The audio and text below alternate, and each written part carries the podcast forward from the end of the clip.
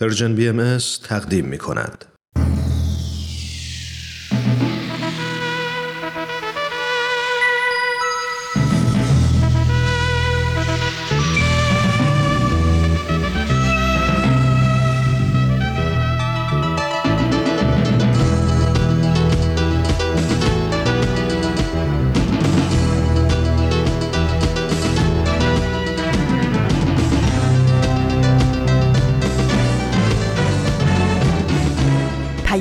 دوست.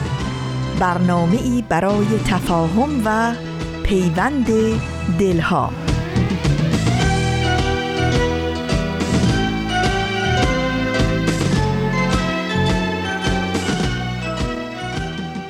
دوستان عزیز رادیو پیام دوست صبحتون به خیر و شبتون به آرامش و گرمای محبت. امیدوارم در هر کجایی که امروز هم شنونده برنامه رادیویی ما هستین. دلتون شاد باشه و تنتون سلامت.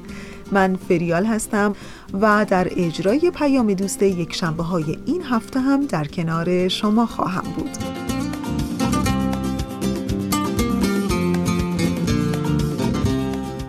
به روزهای آخر تیر ماه رسیدیم. امروز 29 تیر ماه از سال 1399 خورشیدیه که مطابق میشه با 19 ماه ژوئیه 2020 میلادی.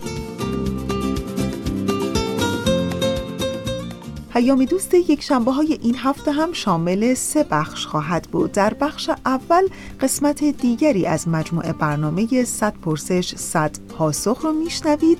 و در ایستگاه دوم شنونده قسمت دیگری از مجموعه برنامه سر آشکار خواهید بود و در ایستگاه سوم قسمت هفتم از مجموعه برنامه رادیویی هجرت رو برای شما شنوندگان عزیزمون خواهیم داشت. امیدوارم که از شنیدن بخشای برنامه رادیویی این هفته پیام دوست یک شنبه ها هم لذت ببرید و دوست داشته باشید.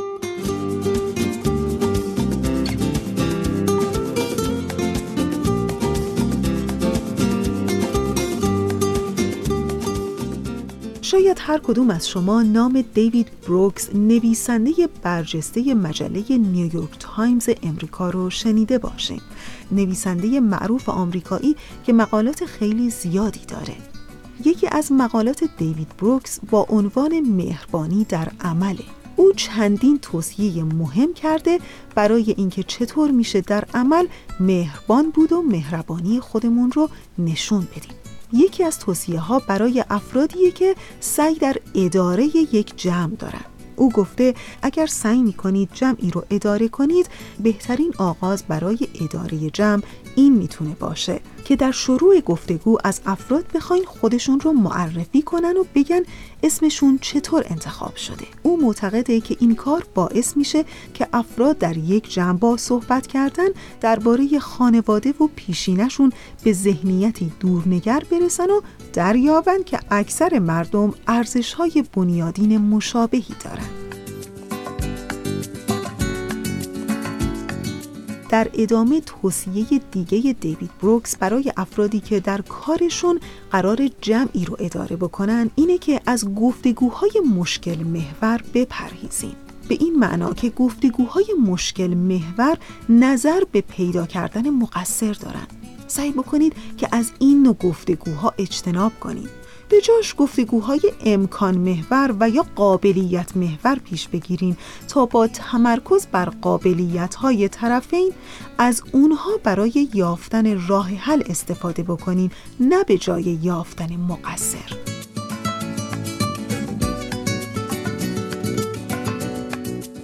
توصیه دیگه این نویسنده برجسته امریکایی در ارتباط با روابط افراد در خانواده است. او توصیه می‌کنه که هر کدوم از اعضای خانواده در بحث و گفتگوهای خانوادگی باید سعی بکنن که با روند بحث هماهنگ بشن. به این معنی که هر کدوم از اعضای خانواده باید سعی بکنن که در گفتگوهای احساسی به نحوه بیان دیگر اعضای خانواده توجه و اشاره بکنن.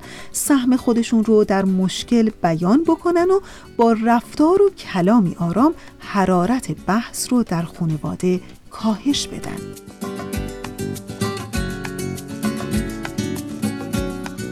و در نهایت توصیه دیوید بروکس برای مهربانی در عمل در روابط اجتماعی و محیط کاریه. او گفته که سعی بکنین که در روابط اجتماعیتون قدرشناس باشین. از هر قدم کوچیکی که دیگران براتون انجام میدن قدرشناسی کنین تشکر کنین. این قدرشناسی نه تنها حس خوبی به خودتون میده بلکه روابط شما را هم در محیط کاری و اصولا محیط اجتماع محکمتر و قویتر می‌کنه.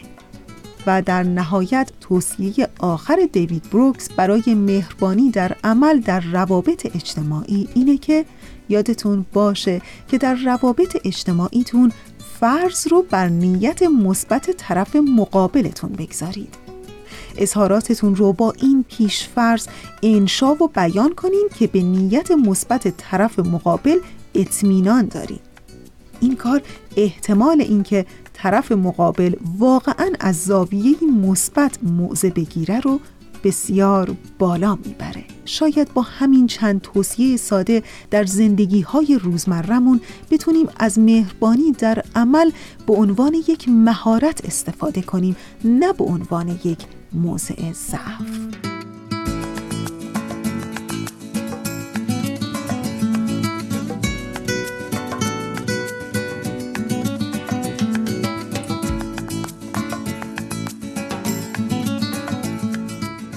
و اما مجموعه برنامه 100 پرسش 100 پاسخ. در بخش اول برنامه امروز می‌تونید که شما شنونده قسمت دیگری از این مجموعه برنامه باشید. با هم گوش کنیم.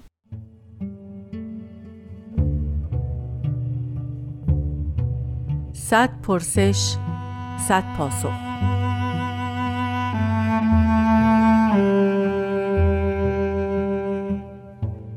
پرسش هفتاد و دوم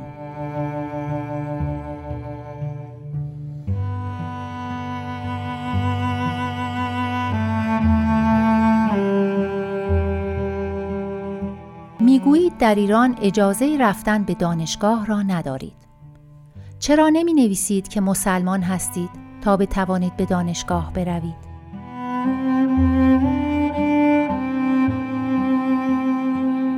سهیل کمالی هستم دوستان در گوشه های از فلسفه اخلاق بحث مفصلی هست درباره تفاوت قدر و ارزش بین فضیلت های اخلاقی مختلف دورایی های اخلاقی هرگز اون جاهایی نیستند که یک امر نیکو در برابر یک امر ناپسند قرار گرفته باشه. همیشه این دوراهی ها اون زمانی پدید میان که یک امر نیکو و پسندیده در برابر یک امر پسندیده دیگه قرار بگیره و یا تنها گزینه هایی که پیش روی ما قرار گرفتن همه از جنس امور نانیکو باشد پروازه که راه حل در اینجا این نیست که از همون اول یک حکم فقهی کلی صادر بشه که مثلا در همه احوال صداقت ارزش فراتر و برتر است. خیر در مقدماتی ترین درس گفتارهای فلسفه اخلاق دست کم سه دیدگاه نسبت به صداقت مورد بحث قرار می‌گیره.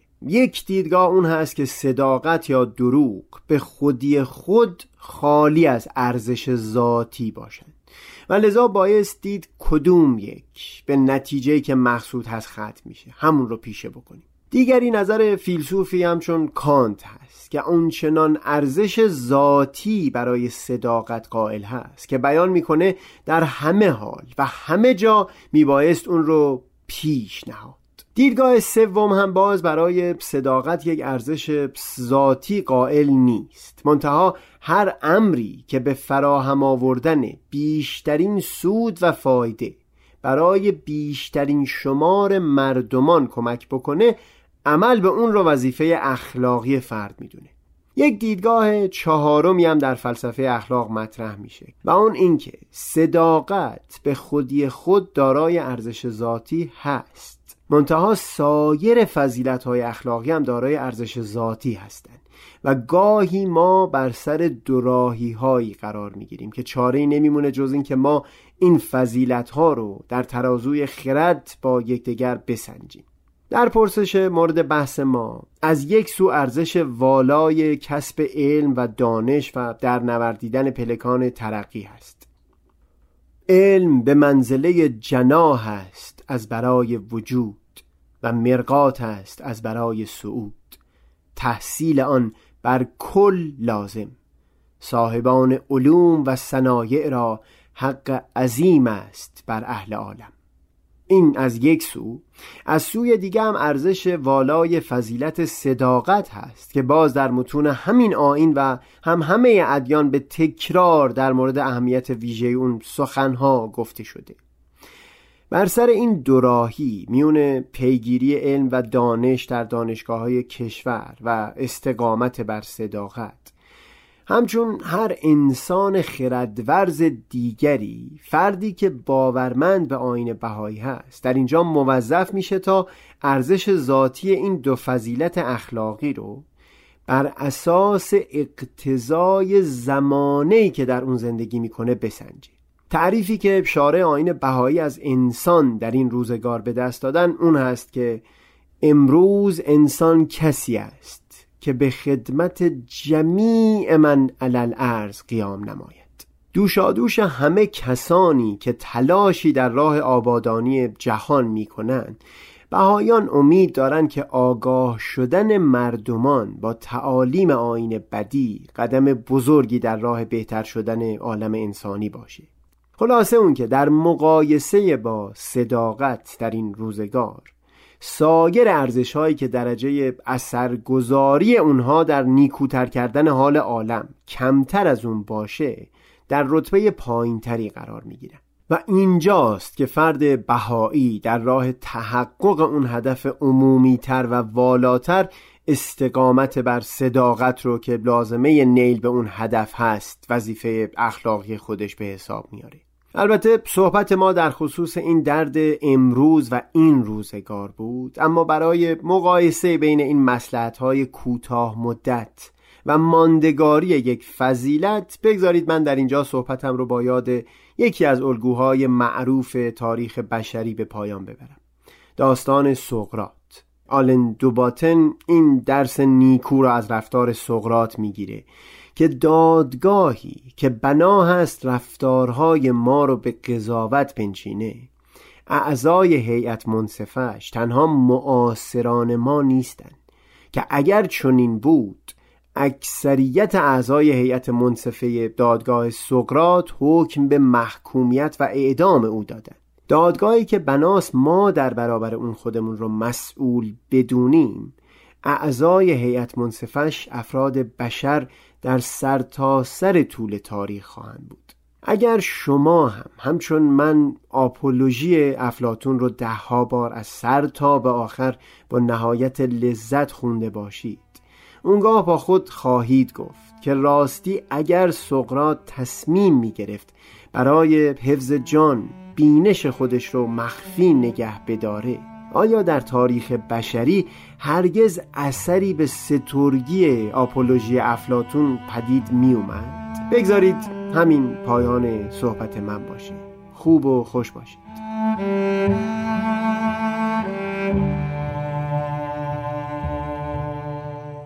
خب رسیدیم به ایستگاه دوم برنامه امروز ما مجموعه برنامه سر آشکار. قسمت دیگری از این مجموعه برنامه براتون آماده پخش شده که ازتون دعوت می‌کنم به این قسمت گوش کنید.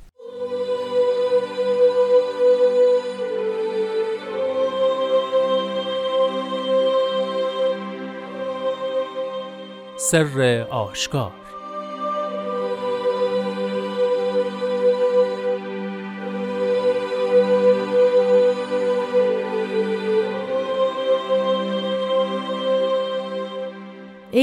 ای جوهر هوا. بسا سهرگاهان که از مشرق لامکان به مکان تو آمدم و تو را در بستر راحت به غیر خود مشغول یافتم و چون برق روحانی به قمام عز سلطانی رجوع نمودم و در مکامن قرب خود نزد جنود قدس اظهار نداشتم.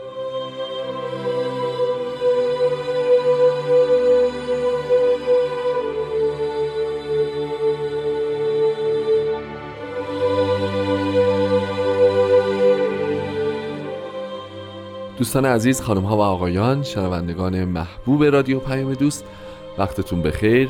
همراه هستید با قسمت دیگه ای از مجموعه سر آشکار. برنامه‌ای که در رادیو پیام دوست تدارک دیده میشه و به مرور مختصری می‌پردازه به قطعات کلمات مبارکه مکنونه فارسی کوتاه و در حد زمان خودش. همونطور که می‌دونید ما مثل هر جلسه در خدمت جناب وحید خورسندی عزیز هستیم اینجا. که گفتگومون رو با ایشون تا لحظات دیگر آغاز خواهیم کرد.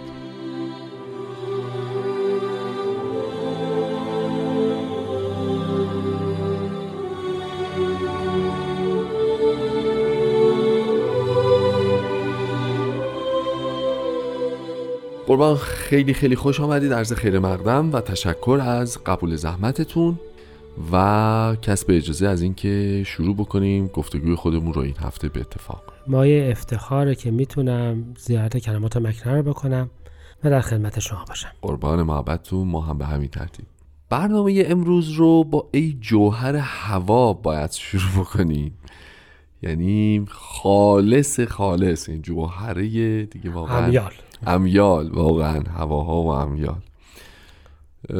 میشه خواهش بکنم که یه ذره راجع به این صحبت بکنیم بعد بریم به خود متن بپردازیم و ببینیم که سهرگاهان کی بوده و چه اتفاقی افتاده. خب ظاهرش اینه که آدم صبح دلش می‌خواد بخوابه و میل داره بخوابه و نمیخوابه. بله. بیدارش می‌کنن. بله. متاسفانه. اما در حقیقت فضای این قطعه یه فضای روحانی رو داره تصویر می‌کنه. و آنچه که ما رو از اون دور می‌کنه مجموع امیال خودمونه. درست. یعنی ما این را داریم که اصولا خداوند همیشه از رگ گردن از هر چیزی که فکر کنیم به ما نزدیکتره. ما این که دور می‌کنیم خودمون رو و بله. به چه جهت دور می‌کنیم؟ چون به هوا و هوس خودمون می‌پردازیم. بله بله. پس وقتی جوهر هوا هستیم یعنی دارن اون جنبه مایه قفلت ما رو از حقیقت عالم مورد خطاب قرار مورد خطاب قرار میدند و در واقع به نوعی هم داره به ما یادآوری می‌کنه که همون بحثی که داریم ما نهایت شب و بدایت روز ممکنه باشیم ممکنه. یعنی ممکنه هم جوهر هوا باشیم هم بتونیم نباشیم. نباشیم دقیقا, هم دقیقاً. بتونیم که نباش. دوست حقیقی حقیقی بشیم. بله. دوست بشویم. درست. خب این سهرگاهان آیا کنایه از واقعا سحر صبحگاهیه؟ یه بحثی داشتیم چند هفته گذشته در مورد اینکه صبح صادق صبح ظهور الهی. خب در سهرگاهان همیشه خورشید از مشرق, مشرق. طلوع می‌کنه و بالای سر ما میاد. درسته. ولی وقتی میفهم مشرق لامکان مم، یعنی اینکه اون مشرقی که مکان نداره پس منظور مکان ظاهری نمی‌تونه نیست. پس دیگه منظور صبح ظاهری نیست. نمی‌تونه باشه. چون که اون خورشیدی که از لامکان طلوع می‌کنه خورشید ظاهری نیست. سهرگاه ها میشه اوائل ظهور. اول ظهور. درست حضرت باب به فرمایش حضرت عبدالبها و جمال ابها صبح صادق بودند. بله. اون صبحی که قرار هست خورشید عالمتاب بعد از اون طالع بشه که چی هستن؟ ظهور جمال ابها هستن بله حضرت بها پس در سهرگاهان در بسیاری از اوقات در کلمه مبارکه مکنونه اشاره به ظهور حضرت باب هستند. حضرت باب به منزله صبحند. درسته. صبحی که آفتاب شمس حقیقت پس از اون طالع طلوع میشه. پس حالا از اگر این را هم بگذاریم کنار سهرگاهان ابتدای هر دیانته و اون چیزی که از مشرق لامکان میاد شمس حقیقته نه شمس ظاهری. و شمس حقیقت منظور چی هستش؟ پیامبره. درسته. پس پسا سهرگاهان جدید. که از مشرق لامکان به مکان تا آمدم یعنی در اول هر ظهوری شمس حقیقت در میان مردمان جلوه. می کند بله. و تو در ولی- بستر بودی. بله یعنی طالع میشه ولی توسط مردمان دیده نمیشه مورد توجه قرار نمی‌گیره شناخته نمیشه و یه جورایی به غیر اون چیزی که باید مشغولن جماعت یعنی همون جریان مردگان فراش قفلته درسته. درسته؟ بله بله. اینجا هم دوباره چیه؟ در بستر راحته بستر قفلته مردن و خوابیدن دوتاش یه چیزه. افراد به اطراف خودشون متوجه نیستن. نیستن و اون اطراف اطراف روحانیه که توش اون خورشید حقیقت طالع. شده. بله. آمدم ظاهر شده است دیانت و تو در بستر راحتی. هیچی. یعنی چی؟ یعنی اینکه به راحتی خب به اموری که برات باعث راحتی خودت هست مشغولی و به این ترتیب از دنیای روحانی غافلی. بله. این بستر راحت یعنی در اون جایی که راحت هستی و زندگی می‌کنی. بله بله. و انگار نه انگار که این بله. صبح شروع شده و این اتفاق روحانی در بله. عالم به وقوع پیوسته. یادتون باشه در قطعات قبلی هم بود. شما در کمال راحت در عرض قفلت اقامت نموده اید پس مسئله قفلت اقامت در عرض قفلت اقامت در بستر قفلت یعنی اینکه افراد به راحتی خودشون مشغول باشند به خود مشغول نباید باشند به فرمایش هست به حالا ولی مشغولند و به این ترتیب از جهان روحانی اطراف خودشون و از تحولات عالم حقیقت دور هستند و به غیر خداوند مشغول. مشغولند. قربان ما صبح رو می‌تونیم به عبارت دیگری کنایه از شروع شور و نشور و فعالیت و اتفاقات جدید بدونیم. حیات روحانی جدید بله. و همین رو در واقع تو حیات روحانی سعی بکنیم که بله ترجمه بله بکنیم. بله یعنی در واقع ما داریم اون فعالیت رو هم از دست میدیم. یعنی اینکه قرار هستش که یه صبح حقیقت دمیده و شما قرار هست یه کاری بکنید و شما اون کار رو انجام نمیدیم نمی‌دید. و ازش اه، غافلیم و هسته به حالا می‌فهمن که چطوری اینطوری اتفاق میفته اینطوری که شما دوباره چی هستید؟ به نفس و هوا و راحتی خودتون مشغولید. اگه اجازه بفرمایید این نصر رو یه قسمت دیگه ای رو من دوباره براتون بخونم. بسیار لطف می‌کنید. حضرت بهاءالله میفرمایند مخاطب این بیانات در صحیفه مذکوره که به کلمات مکنونه علیا معروف است قومی هستند که در ظاهر به علم و تقوا معروفند و در باطن مطیع نفس و هوا. و همچنین میفرماید ای پسر دنیا بسا سهرگاهان تجلی عنایت من از مشرق لامکان به مکان تو آمد و تو را در بستر راحت به غیر مشغول دید. و چون برق روحانی مقر از نورانی رجوع نمود و در مکامن قرب نزد جنود قدس اظهار نداشتم و خجلت تو را نپسندم. انتا ملازم می‌فهمید که یک ترکیبی از دو قطعه این بله، قطعه و بله. قطعه قبل که و نشان میده که چقدر اینها معانیش به هم نزدیکه. پس خلاصه می شود که در ایام ظهور افرادی که علم و عملشان با هم شبیه نیست. قطعا متوجه اون حیات روحانی جدید نخواهند شد. نخواهند شد.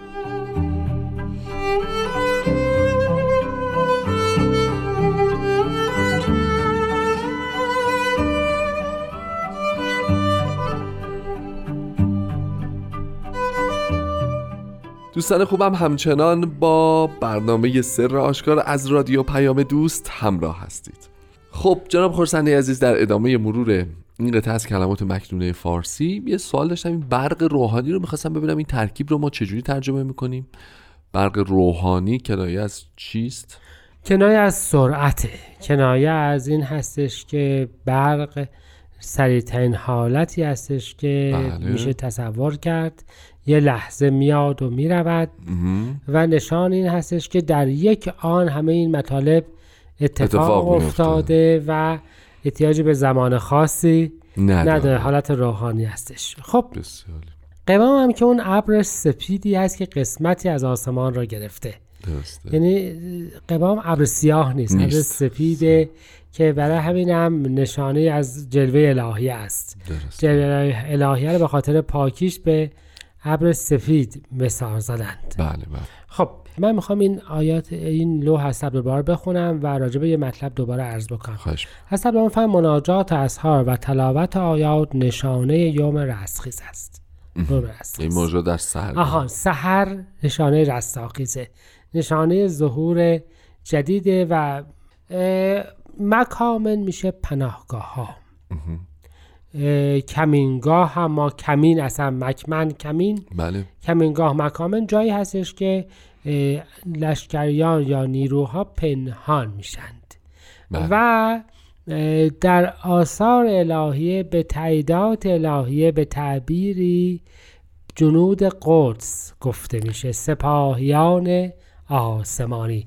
این نفوذ سپاه آسمانی تو هند به کیا میگن؟ به مجموعه افرادی که عمرشون رو وقف خدمت امرالله می‌کنن. به درسته. مهاجرین به همه افراد. درسته؟ درست پس به این ترتیب بیان مبارک اینجاست که جنود قدس پس کیا میشن؟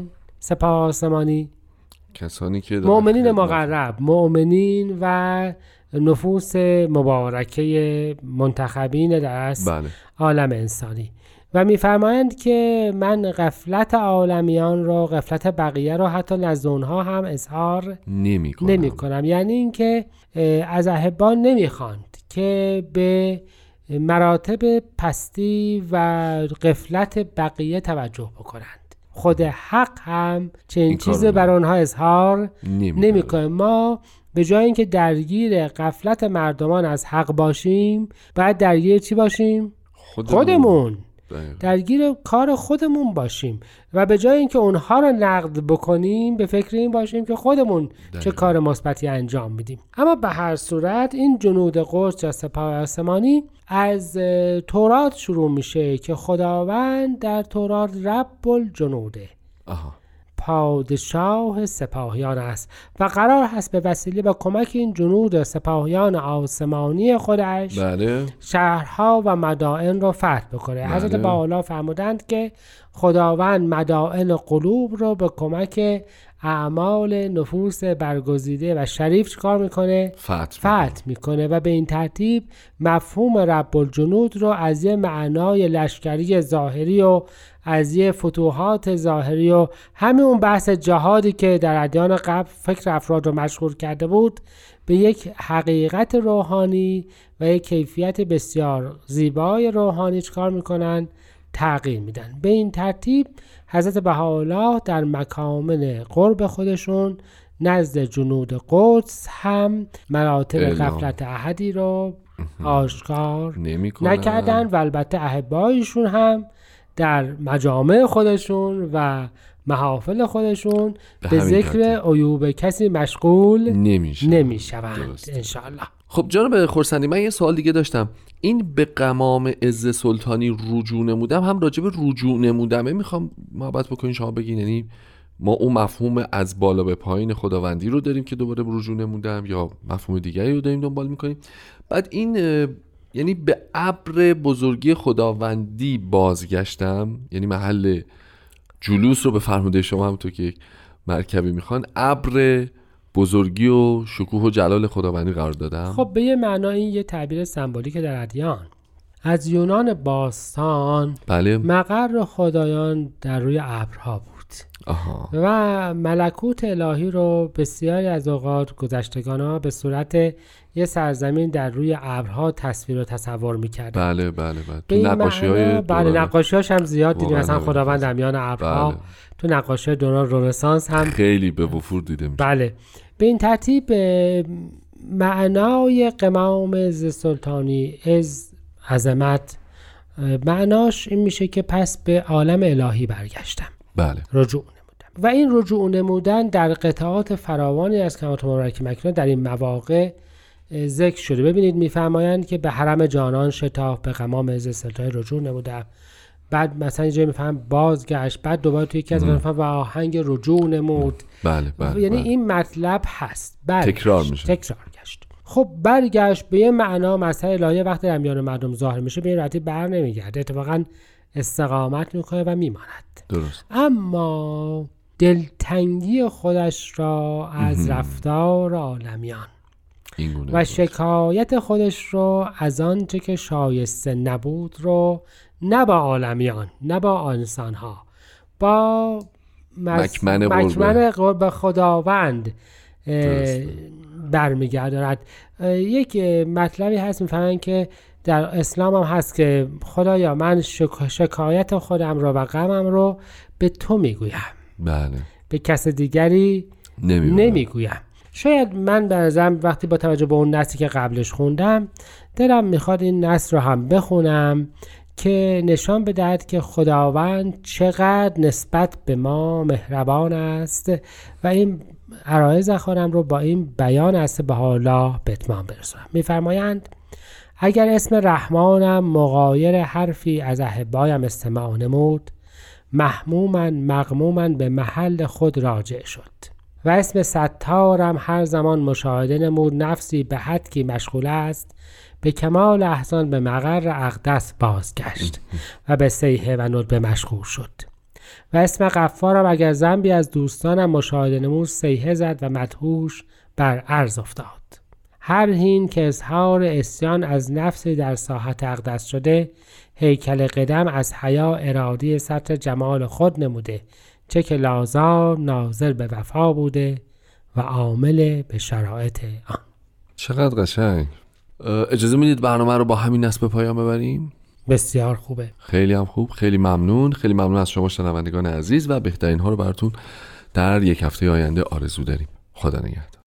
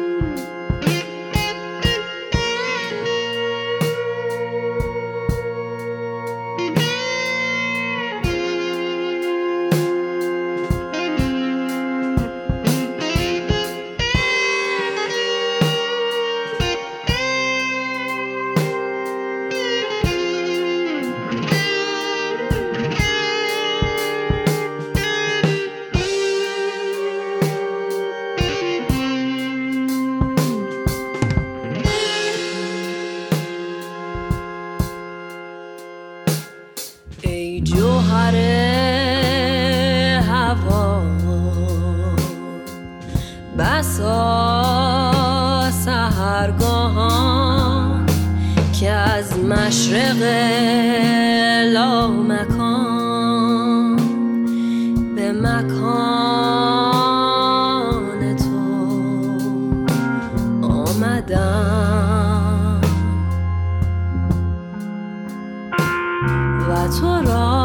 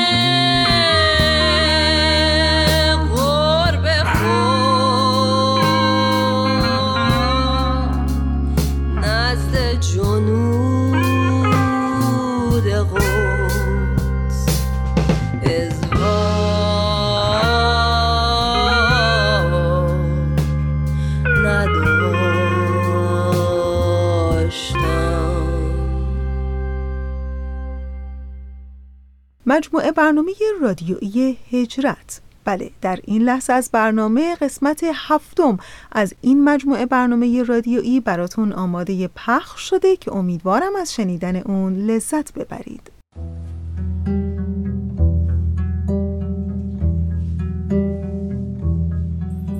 هجرت. کاری از آزاده جاوید.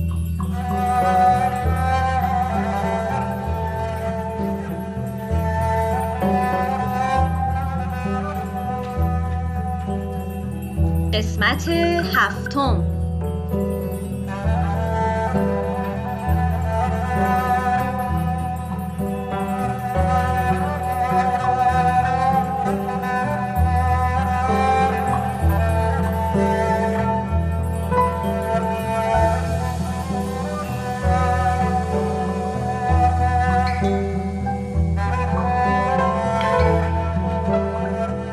اما آثاری که از قلم حضرت بحالا در کردستان نازل شد.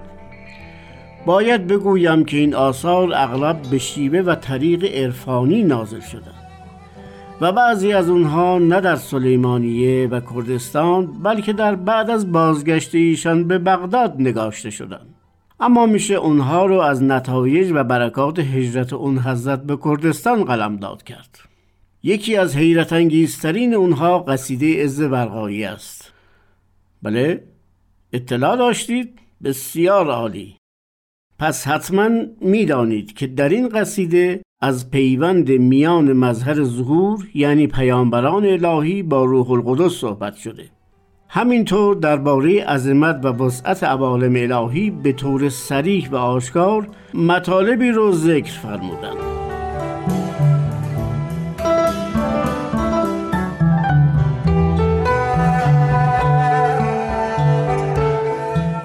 حضرتشون در قصیده ازدورقاییه قطعاتی از تائیه ابن فارز رو تضمین فرمودن اما میشه گفت این اثر کاملا مستقله و از چهار بخش تشکیل شده. ابتدا عاشق تقاضای وسال از معشوق داره. بعد معشوق این وسال رو غیر ممکن توصیف می‌کنه. دوباره عاشق اصرار می‌کنه و به معشوق میگه که حاضر برای وصل او هر کاری انجام بده. در آخر معشوق شروطی رو برای این امر بیان می‌کنه.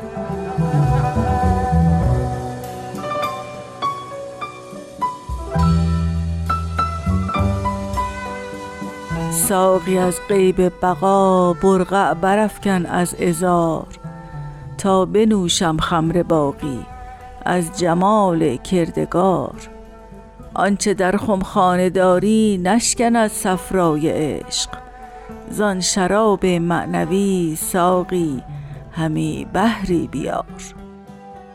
این ابیات مربوط میشن به قصیده ای از حضرت بهاءالله که در سال 1271 هجری در سلیمانیه از قلمشون نازل شده.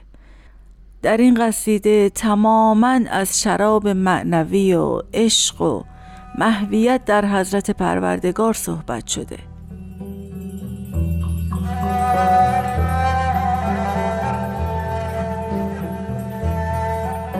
در این اثر برای خود تخلص درویش را انتخاب فرمودند و به مقام مظهریت الهی خود اشاره می‌فرمایند.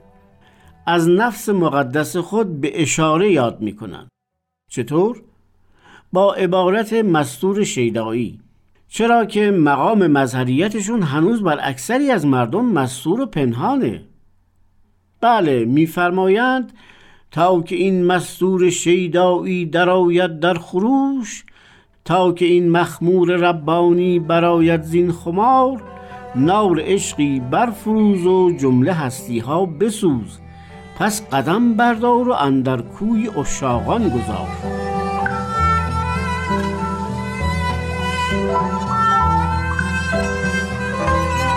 حقیقتا یکی از آثاری که درون حضرت بهاءالله به مقام الهی خود اشاره می‌فرمایند همین قصیده هست.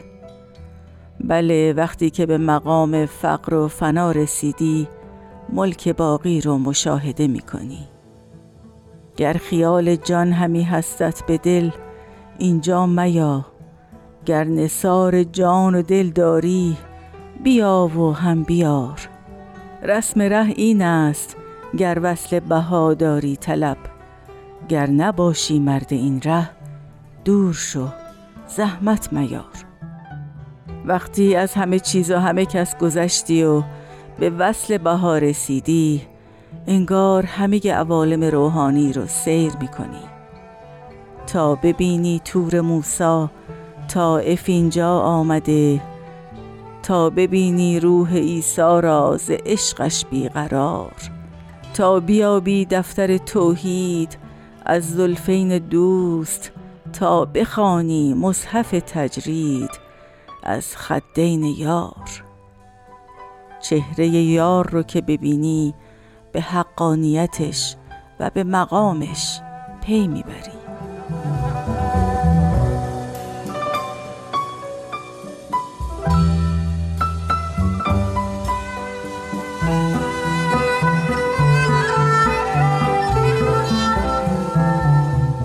آثار دیگه؟ بله بله بازم هست. مثلا شعری با عنوان هون ناطق و فیلسان العاشق. یا شعری با مطلع بازای و بده جامی این ساقی ادشان را. که البته این شعر در بغداد سروده شده ولی در ادامه سفر کردستان. یا غزلی با مطلع مستند بلبلان ز نغمه یاهوی او. که در کوههای سلیمانیه سرودند اثر زیبای دیگر حضرت بالا مصنوی ایشانه که آخرین و بلندترین اثر منظومشونه. مصنوی مبارک دو بخش داره که در زمان و مکان مختلفی تنظیم شده. بخش اول در ایام سلیمانیه و بخش عمده اون در استانبول سروده شدن تقریبا به فاصله 13 سال.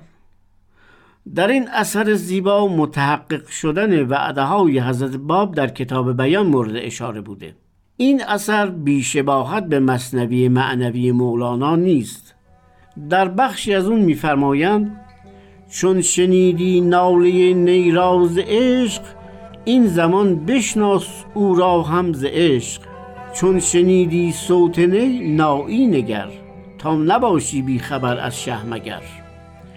چون که نایی در جهان اغیار دید زان سبب نی را حجاب خود گزید.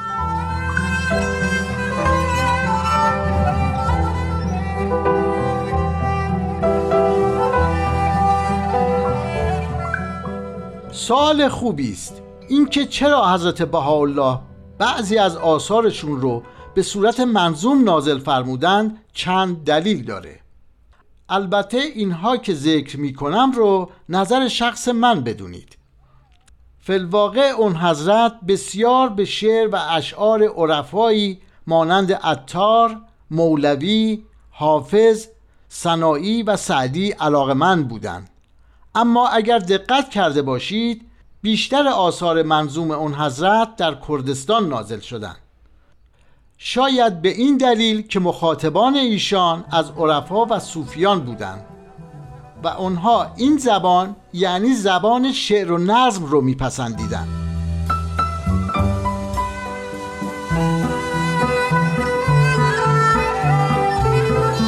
شعر زبانی است مملو از خیال پردازی و بازی های کلام. با شعر بهتر از نصر می‌توان ایهام آفرید و به رمز سخن گفت. در آن زمان حضرتشان هنوز مقام خود را آشکار نفرموده بودند. پس از زبان تمثیل و استعاره برای بیان منظور خود استفاده میفرمودند. شعر هم معنا رو آشکار می‌کنه هم قادره که هجابی بر معنا بشه و بر اون سایه بیندازه.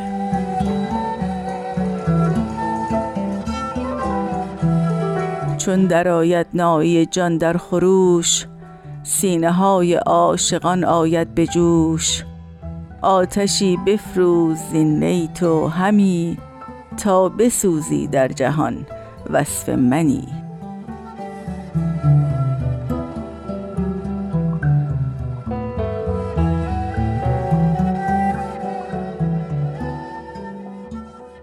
دوستی همیشه می‌گفت جالبه که زندگی مثل یک جاده یک طرف است. این جاده یک طرفه رو باید فقط رفت و رفت و ادامش داد. ولی میگم درسته که یک طرف هست و نمیشه به عقب برگردیم و شروعش رو عوض کنیم.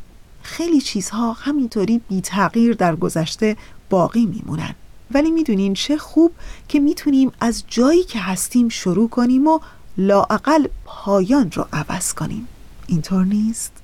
خب دوستان عزیز ما به ثانیه های پایانی برنامه امروز نزدیک میشیم. چندان وقتی نداریم همینجا تشکر می‌کنم از بهنام همکار عزیزم برای تنظیم این برنامه. و برای همه شما دوستان خوبمون دلی آرام تنی سالم و روزگاری خوش آرزو دارم.